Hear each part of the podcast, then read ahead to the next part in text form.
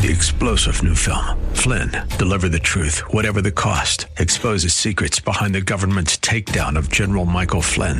Flynn knew what the intel world had been up to. He ordered the first audit of the use of contractors. This set off alarm bells. He told the truth. He was the most dangerous person for Donald Trump to hire. They had to get rid of Flynn. Flynn, deliver the truth, whatever the cost. Available now. Watch it today. Go to salemnow.com. Salemnow.com. This is the Word to Stand On for Life with Pastor Ron Arbaugh. Your word is sharper than any two-edged sword. And it cuts deep into my heart. The Word to Stand On for Life is a radio ministry of Calvary Chapel in San Antonio. A live call in show here to help you answer your questions about the Bible and how to apply the Word to your daily life. For more information on Calvary Chapel, visit our website, calvarysa.com. Get your Bible questions ready and call in now to 210 340 9585. It's the Word to Stand On for Life with Pastor Ron Arbaugh.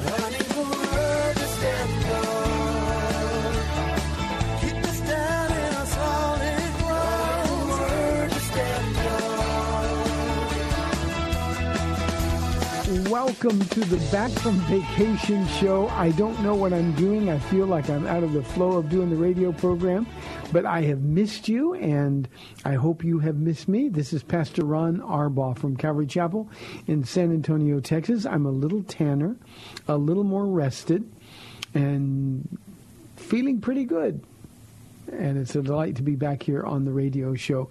This is, as you know, a show dedicated to taking your phone calls and answering your Bible questions, whatever's on your heart or mind. We'll do the best that we can to answer them.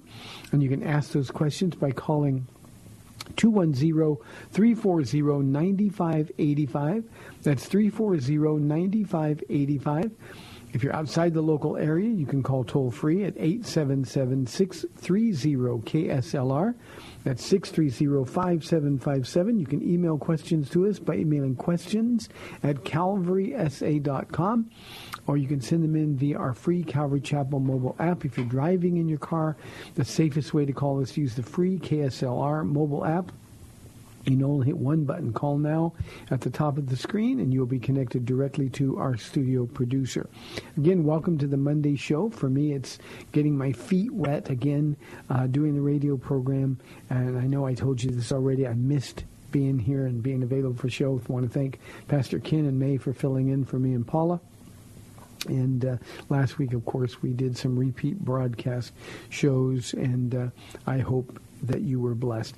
One programming note, we are not going to be live on Wednesday this week. It is the 4th of July, and we assume everybody else has plans. The radio station is going to be closed, so we will have a rebroadcast uh, on Wednesday. Other than that, we will be here, Lord willing. Paula will be with me on Wednesday or Thursday for the Date Day Edition program, and she's anxious to get back uh, and talk to you again as well. Uh, tonight, ladies, we have our Sweet Summer Devotion series continuing. Uh, Shailene Ayala will be sharing tonight. I told the church yesterday that Shailene is one of those trophies for Jesus. She was just a, a broken young woman when she came here uh, a lot of years ago. And to see how she has just prospered, blossomed, in the will of God for her life has just been an amazing thing. Uh, I have no idea what she's going to talk about, but her story is one worth listening to. That's tonight at 7 o'clock. Uh, we also have our men's Bible study. Brian Jones will be teaching that tonight. Uh, also, high school age and junior high school age kids will have their own Bible study, so you can bring the whole family. Childcare is provided for any kids younger than junior high school. All of that starts at 7 o'clock. Uh, ladies, your portion will be uh, live streamed at calvarysa.com. Vacations are wonderful things. Paula and I told the church yesterday, Paula and I slept like we haven't slept, I don't know, 15, 20 years. We got eight to nine hours of sleep every night. Sometimes, if we didn't want to get out of bed when we thought we did, we just didn't. We didn't worry about it. But it was a great vacation. There was plenty of sun. The weather was spectacular uh, for the entire almost two weeks that we were there. It's always a kind of a funny thing when you miss what you do. I miss being here at the church. I miss being with the people, but at the same time, um, hanging out with Paula in California at the beach is a pretty, pretty wonderful thing to do. So we got to do that. We saw our kids and our grandkids. Uh, I think Paula mentioned that we were going to have church on the beach. That's kind of a new tradition that we developed for the last few years. Um, I think we had over 70 people show up at church on the beach, and a bunch of them recommitted their lives to the Lord. So that's a good thing as well. So uh, it was just really good time. For those of you that we asked to pray, thank you very, very much. Your prayers were heard. Well, let me get to questions. We'd love your live calls and questions, but let me get to some of the questions that have been sent in while I was gone. I feel like it's time for me to get back to work. Here's a question from our mobile app uh, sent in anonymously. The question says Hebrews 6:18 says so that by two unchangeable things in which it is impossible for God to lie we who have fled for refuge might have strong encouragement hold fast to the hope set before us. And then the question is what two unchangeable, unchangeable things is the writer speaking about? Uh, in the context of this question, here's what we've really got to understand when we're reading, uh, especially the book of Hebrews, because it can be difficult. We go back a couple verses. It says, And so after waiting patiently, Abraham received what was promised. Um, Genesis 12 was where Abraham was 75 years old, and the promise that he would have descendants more numerous than the stars in the sky was made to him. But we also know that he had to wait 25 years to receive the promise. 25 years is a long time. We have a hard time waiting for 25 minutes. But Abraham waited and waited, and finally, because God is faithful, he received the promise, in spite of the fact that it appeared to be impossible. And so uh, continue men swear by someone greater than themselves, and the oath confirms what is said and puts an end to all argument. Because God wanted to make the unchanging nature of his purpose very clear to the heirs of what was promised, and he confirmed it with an oath. The two unchangeable things, Anonymous, are first his word, his promise to God in Genesis chapter 12, when it seemed impossible to keep that promise. The second was that the oath that he swore. So those are the two unchangeable things. Now, because Abraham had God's word, now this is a very important thing for us to apply. When we have God's word, we need to know that he is going to be faithful to fulfill that word. Um, he promised Paula that if she waited for me, if she trusted him, that he would work out these things when her life was miserable caused by my sin. She received the promise. It took her 13 years. And when it says in verse 18 that it is impossible for God to lie, literally, and we have the same thing in the book of Colossians, this is a not lying God. Jesus said, heaven and earth may pass away, but his word never will. So his word is going to come to promise. And we're going to have every promise God made fulfilled. Now, not the things that we invent ourselves. And sometimes the, the answers to those promises are delayed by our disobedience or our sin or even our unbelief. But every promise that God makes is yes and amen in Jesus Christ. So, Anonymous, that's what he means here. It's his word and his oath. Because Abraham didn't have his word the way you and I have God's word. That's why he swore by himself. I always giggle a little bit when I think of that. Because he could swear by nothing greater, he swore by himself. It's sort of like Jesus saying, I swear to me. And that's what he did. So that's exactly what he's talking about, his word and his oath. I hope that makes sense, answers your question. Here is another question from our email inbox, this time from Will. He says, in the ESV, Jeremiah 33:17 says, For thus says the Lord, David shall never lack a man to sit on the throne of the house of Israel, and the Levitical priest shall never lack a man in my presence to offer burnt offerings, to burn grain offerings, and to make sacrifices forever. Now here's the question, but it looks like since there's no castle or temple in Jerusalem, that his vow has not been honored. He said, forever. The passage goes on to say, if you can break my covenant with the day and my covenant with the night, so that day and night will not come at their appointed time, then also my covenant with David, my servant, may be broken. The whole point of all of that is the promise that he made to David is uh, a promise that is going to be fulfilled. He says, obviously the day and the night still come, but where is the king on the throne? And the Levitical priest sacrifices. This is a complicated question, but it's also a great one because it has been fulfilled. Now, when it says in verse 14 of Jeremiah 33, the days are coming, declares the Lord, when I will fulfill the gracious promise I made to the house of Israel and to the house of Judah. In those days, the days when it's fulfilled, I will make a righteous branch sprout from David's line. He will do what is just and right in the land. In those days, Judah will be saved, and Jerusalem will live in safety.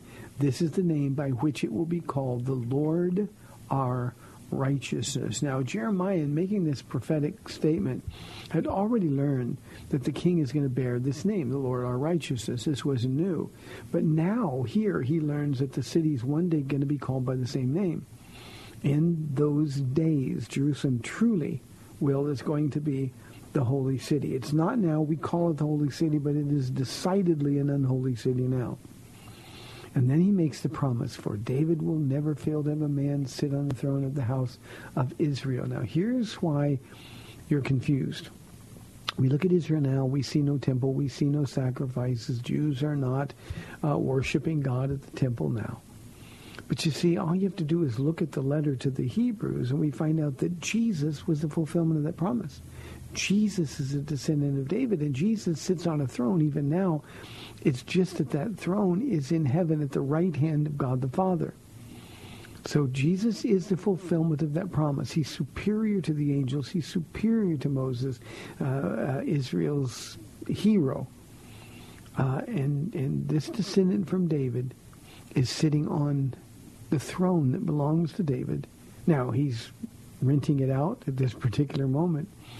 But the sacrifices that are no longer being made are no longer being made because the, and I use that with a definite article sense, the sacrifice has already been made. Now think about that. The sacrifice once for all delivered to the saints. That's what Jude says. That we're to contend earnestly with the faith that was once and for all delivered to the saints. So Jews, just like you will and just like me, Jews still have the opportunity to take this descendant of David and, and make the sacrifice. We're not talking about animal sacrifices. But according to the Apostle Paul in Romans chapter 12, we're talking about a living sacrifice. I, I love the intentional picture here because the picture is that the sacrifices that were made to cover over sins from moment to moment or, or the, the Day of Atonement from year to year in the Old Testament, those sacrifices, dead animals, the blood of bulls and goats can't take away our sin, but Jesus did because he can. And so the sacrifice for Jews is the same sacrifice that you and I have. The difference between us is that Jesus fulfilled all the promises made that those sacrifices pointed to. Not the Passover lamb, but the living lamb of God who was murdered and didn't stay dead and thus we who believe and are born again, we now can be a living sacrifice. Jesus doesn't ask us to crawl up on the altar and die physically. He calls us to crawl on that altar every day and die spiritually so that we can then live for him in his power. So the promise didn't fail. In fact, the promise was fulfilled. Now, we all know that later a time is coming when David's descendant, Jesus, is going to sit on the throne uh, in the millennium for 1,000 years. But until that happens, that sacrifice, that position on that throne of David, the one rightfully belonging to God, that throne is even now being filled. One more thing, Will, the great news about this for all of us is that he's about to get up with all of my heart. I believe that he's about to get up. He's going to return and establish his kingdom here on earth. How much longer could he wait? You know, one of the things I mentioned in church yesterday as we got back from vacation is that California is an absolute crazy place. There are times I think Texas is crazy. But, but California makes Texas look sane. They were advertising marijuana for sale, not just for sale, recreationally or medicinally, but on sale. Why? Because the laws have changed and all of the, the, the marijuana that now people are free to buy. And believe me, everywhere we went, people were smoking out in the open. A drug that destroys minds. And the news channels were promoting a sale on this marijuana because all of the inventory is going to have to be destroyed by July 1st, yesterday, because of the new laws. So they're selling marijuana cheaper than ever before. It was like the news media was a shill for the marijuana sales. And you just think about how insane that was. Everywhere we went in California, we saw overt public displays of affection between same-sex couples. We saw men who were overtly dressed like women and women who were overtly dressed like men over and over and over. And all I could do is just sort of shake my head and think, oh God, what's happening in this world? Come quickly, Lord Jesus. And then for just a moment I thought, well, well Lord, if you come right now, these people are going to be lost. We were able to, to, to sort of sit and think for a minute and pray for one last revival, Lord. Let it begin now. And let it that revival begin with the, the, the, the least of these, those who are really, truly hurting. Not just those who are truly hurting, but those who've turned their back at you. And Romans 1 kept coming to my heart and my mind. God gave them over in their sinful lusts. God gave them over. Who did he give them over to? To themselves. Their hearts became so hard. Their hearts became so, so difficult that now we're no longer hiding our sin. Again, we get a lot of questions on this radio program uh, about marijuana. Well, now that it's legal, is it okay for? No, it's never okay. Marijuana destroys brain cells. Marijuana puts you in a, in a, in a place where you, it's impossible to be sober. We're not to be under the control or the power of anything else, yet we still are looking for a way to rationalize sinning, doing what we want to do instead of doing what God tells us to do. And the more we do it, the harder our hearts get. So, Will, the promises are always fulfilled. Jesus is sitting at that throne right now, a throne in heaven, waiting to return. Our prayer as Christians should be that there will be one last great move of God's Spirit. If that will happen, then we should be pleased. 340-9585 for your live calls and questions. Here is our next question from our email inbox from Rich. In Matthew chapter 17, verses 14 through 21, Jesus speaks of having faith as a mustard seed and being able to say to a mountain, move from here to there and it will move. Nothing will be impossible for you. What exactly is he referring to? I know it comes within the context of the disciples not being able to heal a boy who was stricken with seizures. This was the demon-possessed uh, boy, Rich. Um, you know, this is one of the problems with prosperity churches. They use um, verses like this. You know, if you have faith as tiny as a mustard seed, you can say to that mountain, "Be thou removed and cast into the sea." Jesus isn't in the business, nor is he concerned about moving mountains into oceans, unless it's in Hawaii, and that's what's happening there with the volcanoes. But that's not what he's talking about at all. What he's talking about is those impossible problems. Now, the context is the disciples not being able to heal this child. Now, they had been sent out two by two before, you remember. This is just when Jesus comes down from the Mount of Transfiguration with Peter, James, and John.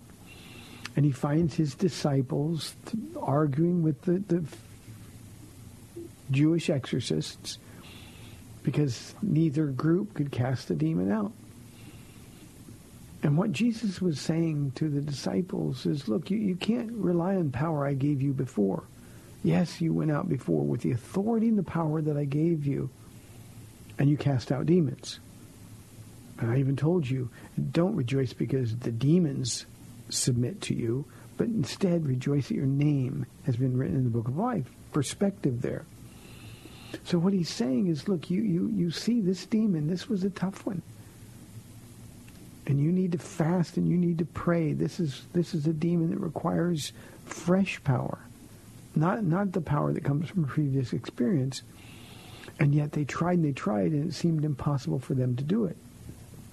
So when he said, if you have faith as a mustard seed, you could say to a mountain, move it. He's using hyperbole, but more than that, he's doing something spectacular from Zechariah chapter 4. Jesus' ministry, as I say often on this show, is entirely Jewish in its context. And in chapter 4 of that prophecy, Jesus is telling his people exactly how they can move mountains. Not real mountains, but figurative mountains. Not by might nor by power, but by your spirit. Zechariah 4 4 says the Lord. Now, symbolically, prophetically, mountains represent in the Old Testament impossible problems. Remember that when Nehemiah was taken back to Israel, and uh, um, given the, the, the, responsibility of rebuilding the walls of defenses, it looked impossible. And yet he said that the city, this, these walls and the city within will be rebuilt. So it looks like a mountain of rubbish, of rubble. But believe and work in the power of God's Spirit, and that's exactly what happened. So, Rich, Jesus is giving a message to the Jews that he's speaking to of, remember, this is what Jeremiah said, not by might nor by power, but by your Spirit, in your name and for your glory. You know, one of the things that I tried to communicate yesterday on our the message. I, I never I, I, I give a message that God puts in my heart while I'm on vacation when we come back. We'll be going back into the Gospel of Luke, which is our regular study on Sunday mornings. But yesterday on Communion Sunday, one of the things that I wanted to communicate was that God doesn't require us to do anything. I think so often we try to think, well, what do I have to do? Or, or how can I do things better so that I can have these problems removed? Or how, uh, how can I be more effective in my service for? We don't have to do anything. All we have to do is be with Jesus. That's all we have to do. And if we're with Jesus, this is the most important thing I'm going to say on this radio program all month. All we have to do is be with him in his will, doing what he told us to do. And as impossible as your circumstance may seem, you're going to get the answers to your prayers. Now remember, David writes, if you delight yourself in the Lord, he will give you the desires of your heart. That doesn't mean that we're going to get the new car. It doesn't mean we're going to get the new, new spouse. It doesn't mean we're going to get the promotion or the job.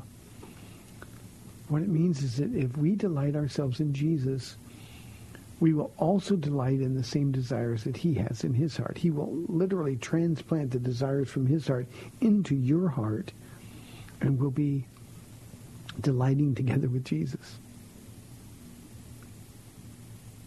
All we have to do is believe that. We'll stop asking for the things that we think we can't live without. And instead, what we'll be doing is praying directly from the heart of God. And then what we can do is walk in the power of God's Spirit every single minute of every single day. As hard as that is for some Christians to believe, that's the will of God that's been chosen for us. I call it being under the spout where the glory every day comes out. With Jesus, when you're with him, you're going to be blessed by the things that he allows you to do. Part of my message yesterday, a large part of my message yesterday was me apologizing to our church, Calvary Chapel, Not because I'd lost faith in God or because I wasn't trusting God, but because my focus became more on my mountain. You know, what we do here, and I'm not going to go into the long version here. We've got just a couple minutes left in this half hour of the program. But we almost always seem to be overwhelmed by financial crisis. When I say almost always, maybe there's been a week or two over our 23 years here where we, we were sitting pretty good for a minute. But the rest of the time, it's wondering how we're going to survive.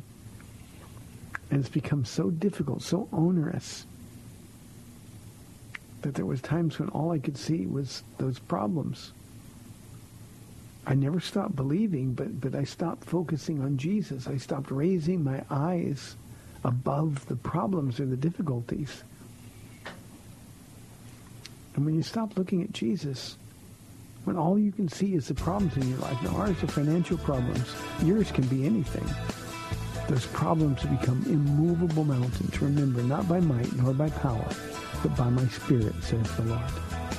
We've got 30 minutes left. We love your live phone calls, 340-9585 or toll-free 877-630-KSLR. It's good to be back. We'll be back on the other side of the break. See you in two minutes.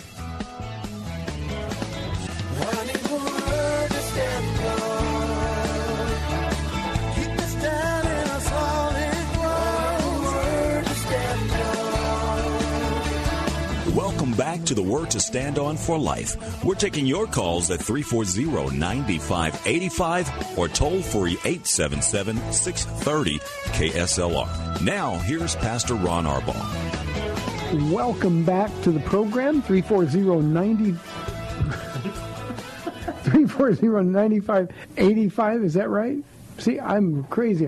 340, yeah, that's right, right. 340-9585. Please bear with me. I've been away for two weeks. That's the phone number for your live calls and questions. Let me get right back to the questions that have been sent in. Here is a question from Caleb from our email inbox. I knew I was going to get this question. What should our response be as Christians to the immigration issues we face as a nation? What is the balance between the laws we have as a nation and showing compassion? Caleb, I'm going to try to simplify this issue for us. If we understand what I'm trying to communicate here, then we, we understand there's no tension at all between our response as Christians and, and the national response. First and foremost, nobody in this listening audience, this pastor, nobody else, has any power to do anything about our immigration laws. I will say they are woefully inadequate. The system is broken. Um, not just the crisis that we're going through with families being separated that's dominating the news, but just the idea that it takes so long for the process to play out. Uh, the, the, fact that people who are here trying to work and make a living, trying to have a better life, they, there ought to be a, a process by which they can do it that doesn't take forever. There ought to be a process by which they could bring family members and resettle in this country as Americans. None of that is happening. But you see, again, I'm going to simplify it by saying that there's nothing we can do to change that. So as Christians, we don't have to face the immigration issue nationally. What we have to do is be compassionate and loving to everybody that God brings along our path. Now, here's our problem. We watch Fox News as Christians. We, we, we listen to this onslaught of, of, of information that comes over the other uh, outlets of, of the media we get angry, we get online, and we share our opinions with everything. We don't have to have an opinion. All we have to do is individually look at people the way Jesus would have us look at them. How would he have us look at them? With mercy, with compassion, with love, and caring about whether or not they belong to Jesus. What can I do? What can you do, Caleb, about families being separated? We can vote, and whoever we vote for is going to do whatever their party's platform tells them to do. It's the reason there's been no change, no effective change in the immigration laws in this country, literally in my lifetime. And now as things in the world worsen, and People all over the globe are, are trying to flee from danger in homelands, not just in the United States, but all over the world. What are we going to do with them? Where are they going to go? We don't have to settle that question. We have no power to settle that question. So our response should always be opening our arms and our hearts, our churches, in some cases our homes, to whoever shows up. You know, as a pastor of a church, you, you, you, everybody wants their church to grow. Everybody wants their church to, to, to reach as many people, touch as many people as possible. Believe me, after praying for the Lord to send the lost, the hurting, the broken, the needy, the hungry, the confused, I'm not going to say no to them. I'm not going to check their papers when they get here. When people walk in the door at Calvary Chapel of San Antonio, I trust Caleb at your church, they're going to be loved on. They're going to be told about Jesus. They're going to see Jesus in action. That's the only response that Christians can have. Real Christians have to care. For a Christian who is conservative, now I'm a very conservative man, but for me to take the side of a party instead of taking Jesus' side would be a sin. Should families be separated? Of course not. But maybe we could easily say those families shouldn't have tried to come here. You see, that's the tension. It's on their side not ours. We're the answer for that tension when people are brought before us. We can't fix problems. All we can do is make sure that we are available to help fix broken hearts. The Bible says a lot. In the Old Testament, Jesus adds more light to it in the New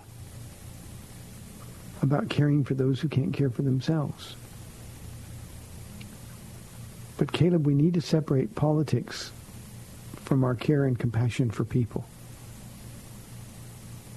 It's just too easy to get mad. It's too easy to get on Facebook and rant. Instead of just saying, you know what, if I was in Honduras and my life was endangered, my family's life was in danger, if I was in Mexico and my safety, my family's safety was threatened by the drug cartels, I'm going to be going to Durango, Mexico this weekend, speaking at a church that we planted 10 years ago. And there's always an element of danger. Going because that's what God called me to do. But you know, when you look at the, the faces of people who are afraid, no one can blame them for wanting to come somewhere else. So as Christians, Kayla, maybe we can just decide to stop watching Fox News, getting angry because our president is being attacked by the left and just start looking at people as a neighbor that God wants us to care for. In Jesus' parable, the Good Samaritan. Samaritans were hated, but it was the Samaritan who showed the love of God. The only immigration issue that we have as Christians is to be sure that we can be trusted with the people that God loves. Who is that? He loves everybody. If we are unable to be compassionate because of political position. We have ceased to be effective in ministering to Jesus and thus won't be able to minister for Jesus. So separate your faith from your politics. I think that's the only way. 340-9585 for your live calls and questions. Phones have been quiet. It's a hot summer day. Here is a question from our mobile app from Kirby. Uh, Pastor Ron, do you recommend Pastor Matt Chandler of the Village Church? Um, I, I, wouldn't recommend him, Kirby. He's certainly a believer. Um, he is an effective communicator. Um, good guy. I, I mean, I don't know him personally, but but that's his reputation. Um, but but I wouldn't recommend anybody um, listen to the teachings of a Calvinist um, unless you really know your Bible well and you're settled in who you are and what God's called you to do. Um, Matt Chandler is a neo-Calvinist. Uh, he has very distorted views on election, um, a, a lack of understanding about the heart of God, and yet away from that one issue, um, he's really effective communicator and pretty good Bible teacher. Lots of people go to his church. They're growing uh, in their faith. Um, but but, but I, I couldn't recommend that somebody would go uh, and and sit under the teaching ministry of uh, of a Calvinist. By the way, unfortunately, um, the Southern Baptist Convention, of which Matt Chandler was a part, I don't know if he still is, um, has elected as their president in the last uh, month um, a, a neo-Calvinist, J.D. Greear. Um, it's just tragedy to see the, the, the church of Dr. Adrian Rogers and Charles Stanley and Jack Graham, really wonderful men of God, being hijacked by a doctrine that is divisive and just so very, very wrong. So um, a d- doctrine that so badly misrepresents the heart of our Jesus. So Kirby, that's the best I can do. I have listened to him teach. I'm very familiar with his ministry, but no, I wouldn't recommend it. Here is a question from Zach. Zach says, if someone is born gay, how can it be a sin for them? Zach, no one's born gay. Now, here's what we have to understand. We live in a fallen world. Adam and Eve were not born in anything other than perfection to fulfill God's purpose. That's a statement of purpose that God gave with the first two. That, that it should be a man and a woman. They should be fruitful and multiply. And that's the way the earth is going to be uh, repopulated. Um, uh, sin entered the world and all that changed. Now, when I say someone is born gay, it's not God's fault. God didn't do that. The sin in the world that we live in does it. Now, there's a lot of factors that would contribute to this act. But God isn't responsible for any of them. Now, same-sex attraction is a fact of life. Somebody being born with that propensity is not. I hope that makes sense to you. Same-sex attraction is a result of the fall. It's just men and women being given over to their evil desires. And somebody, Zach, has to keep saying this. Sin is sin, and we who are afraid to call it sin because of what people in the world will say, we don't understand our responsibility to Jesus. So what do we tell somebody who is um, afflicted with same-sex attraction and and perhaps afflicted from as far back as we can remember. You know, we always have people that say, well, you know, I knew I was gay when I was three years old. That's nonsense. But what they're saying is, look, I don't remember being attracted to somebody of the opposite gender, so this is the way I've always been. So here's what we do, Zach. We tell them that that's something they have to say no to. I've had a lot of heterosexuals over my years as a pastor and counseling come to me and say, but, but pastor, I'm a very sexual person. This is the way God made me. I can't just abstain from sex. I tell them, yeah, you can. Not only do you, can you, but you have to. Because if you don't, you will not inherit the kingdom of God. So this just isn't homosexual attraction. But the same thing can be true of heterosexuals. When we open our church doors, there are people who are guilty. Every time we open the doors, people are guilty of fornication, heterosexual fornication. They're in sin, and somebody has to tell them. Well, somebody comes to me and says, well, I'm attracted to somebody of the same gender, then I have to tell them they've got to say no to their flesh. That's the flesh. I've got to open Galatians 5 and 1 Corinthians 6 and tell them what God's word says about people who live like this. And by living like that, it means practice a lifestyle. There's nothing sinful. In fact, it's, it's a blessing when somebody who is uh, attracted to somebody of the same gender, when they say no because they love Jesus more than they love their sin, before, more than they love their flesh. So it's a sin because God says it's a sin. Now let me go one step farther in setting this foundation for you, Zach. There's only one who ever lived a perfect life without sin. Of course, we know his name was Jesus. Jesus is the only one that gets to make the rules.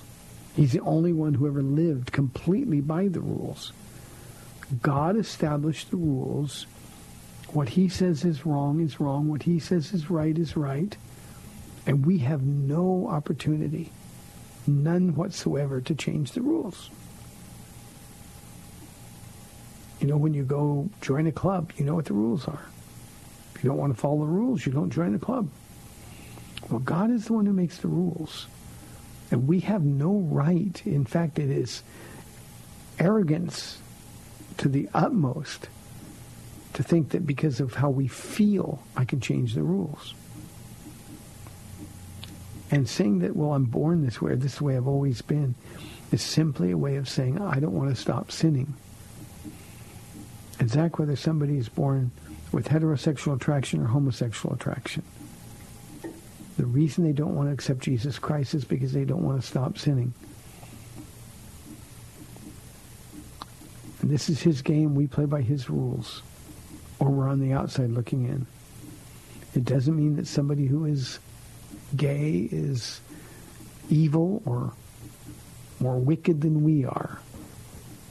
It just means that like every other man or woman who's ever lived, God says, here are the rules. You play by them? We say yes or no, and we live with the consequences. I know it drives homosexuals crazy. I get emails from this program. I get emails from the teaching that I do. It drives them crazy when I say it's sin. We don't want to be called sinners. We just want to love somebody that we, we've fallen in love with. We want the right. We want the freedom to do that. Well, they've got the freedom to do it. But they don't get to escape the consequences. And our job as believers is to let people know that the way they're living is sin and it's going to cause them to be separated from God for eternity and they need to make a choice. Let me make one final comment on this, Zach. We've had a lot of people who've come out of the homosexual lifestyle in our church over the years. And every time somebody made the conversion, leaving the old behind and living in the newness of life in Christ, every single time that there's been any sort of consistency and endurance in their walk, it's been because they've come to the conclusion that they love Jesus more than they love to sin. And the only way to be with Jesus is to walk in holiness as he defines holiness, not as the world defines holiness. I told you we've come from two weeks in California where people were living Isaiah chapter 5, drawing their sin along behind them, deceitful cords, dragging their sin in the public arena, proud of their sin. Well, that pride is what's going to kill them. It's not a sin to have same-sex attraction and not act on it. In fact, that's obedience. That pleases the Lord. What's wrong is when we say, well, I'm a Christian, but this is just who I am. It's what I'm going to do, and I don't care what anybody says. That's an eternal decision that's being made. So, Zach, I hope that answers your question. Here is a question from Harold. Uh, Pastor Ron, does Isaiah 53, 5 promise healing in the atonement? Harold, it does not. Not physical healing. I'm sure that's what you're referring to. That's what the faith teachers would have you believe. If you just believe it enough, God has to heal you because by his stripes we are healed. But if you look at Matthew's gospel, if you look at what Peter says, in his epistles that the disease that Jesus' atonement healed us of is the disease of sin. Not cancer, not any other forms of illness. The disease that is 100% fatal for eternity, that's sin. And all we have to do is be good students, read our Bibles, By his stripes, his wounds, we are healed. What did his wounds take care of? The punishment for our sins. It's very important that we understand that because if we don't, we're going to get lost. Obviously, Harold, we can look around and we see a whole lot of Christians who are afflicted right now in our church. I have a prayer list of people that's getting longer and longer. That's one of the things that happens when you hang around a, church for a long time. You get old with the people that you love. And these are people that love Jesus with all of their heart. Yesterday I was praying before church, Lord, it's been two weeks. I haven't been away. I haven't been here to, to I've been praying for the people, but uh, and I gave him a list of names of people that I really wanted to see.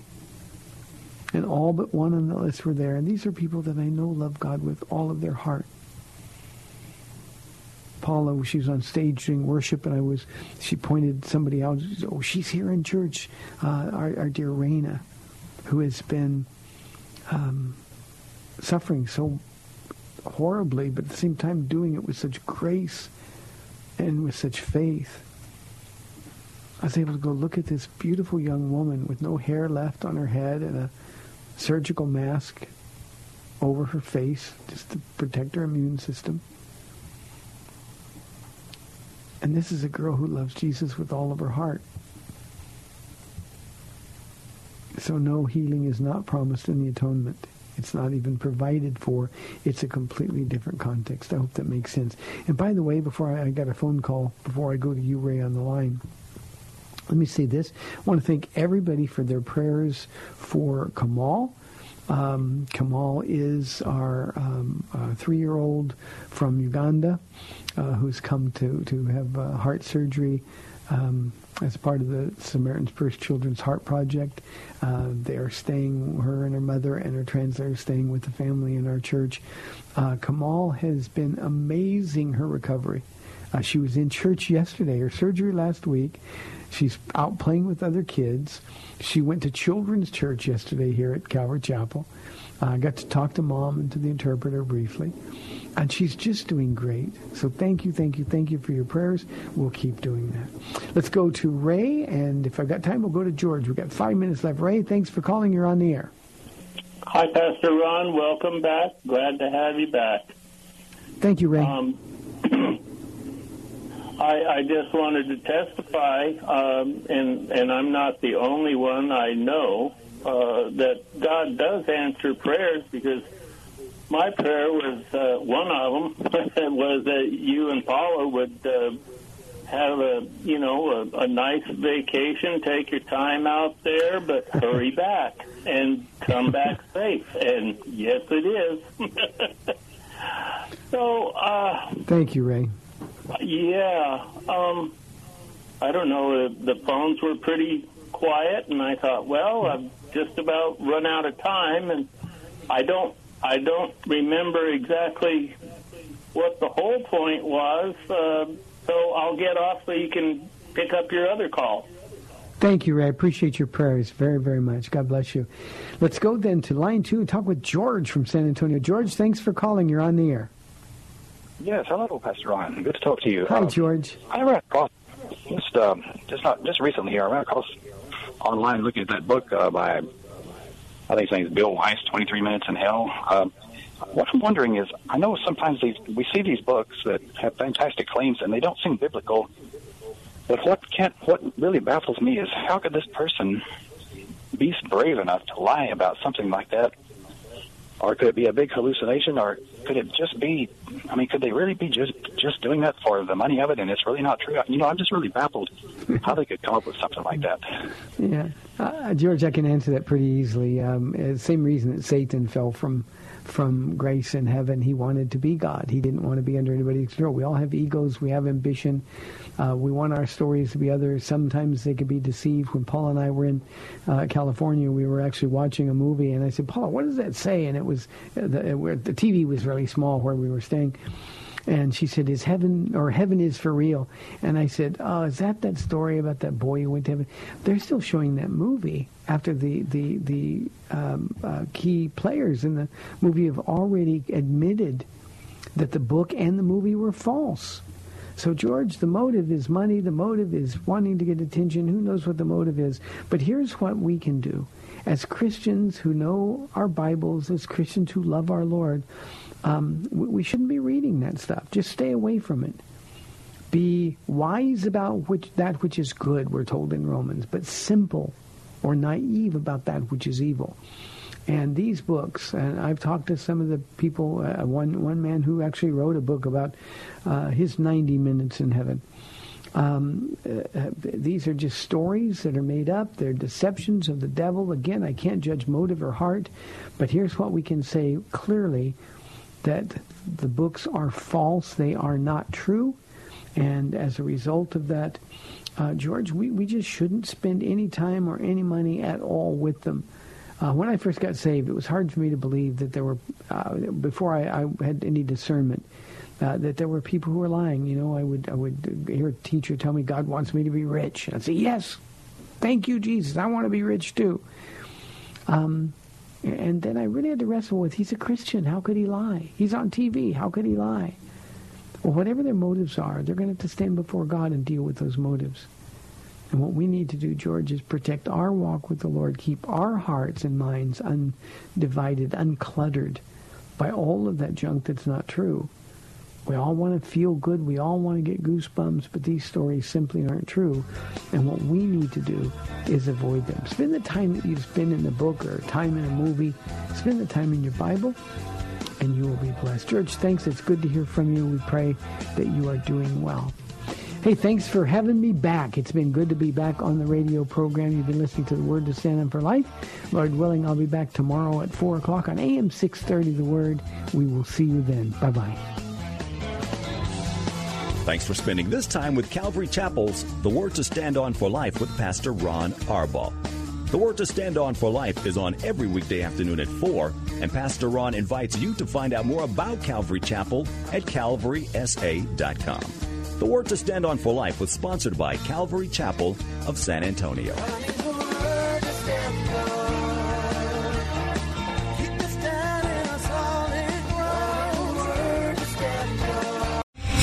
Star general Michael J. Flynn, head of the Pentagon Intelligence Agency, knew all the government's dirty secrets. He was one of the most respected generals in the military. Flynn knew what the intel world had been up to, he understood its funding. He ordered the first audit of the use of contractors. This set off alarm bells.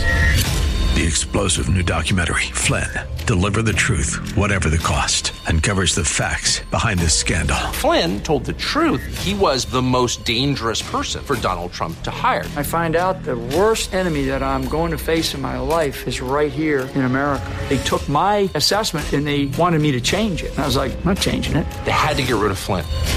With in depth interviews, archival footage, and never before seen personal records of the man behind the headlines. I just felt like I was drowning. Flynn, deliver the truth, whatever the cost. Available now. Watch it today. Go to salemnow.com. Salemnow.com.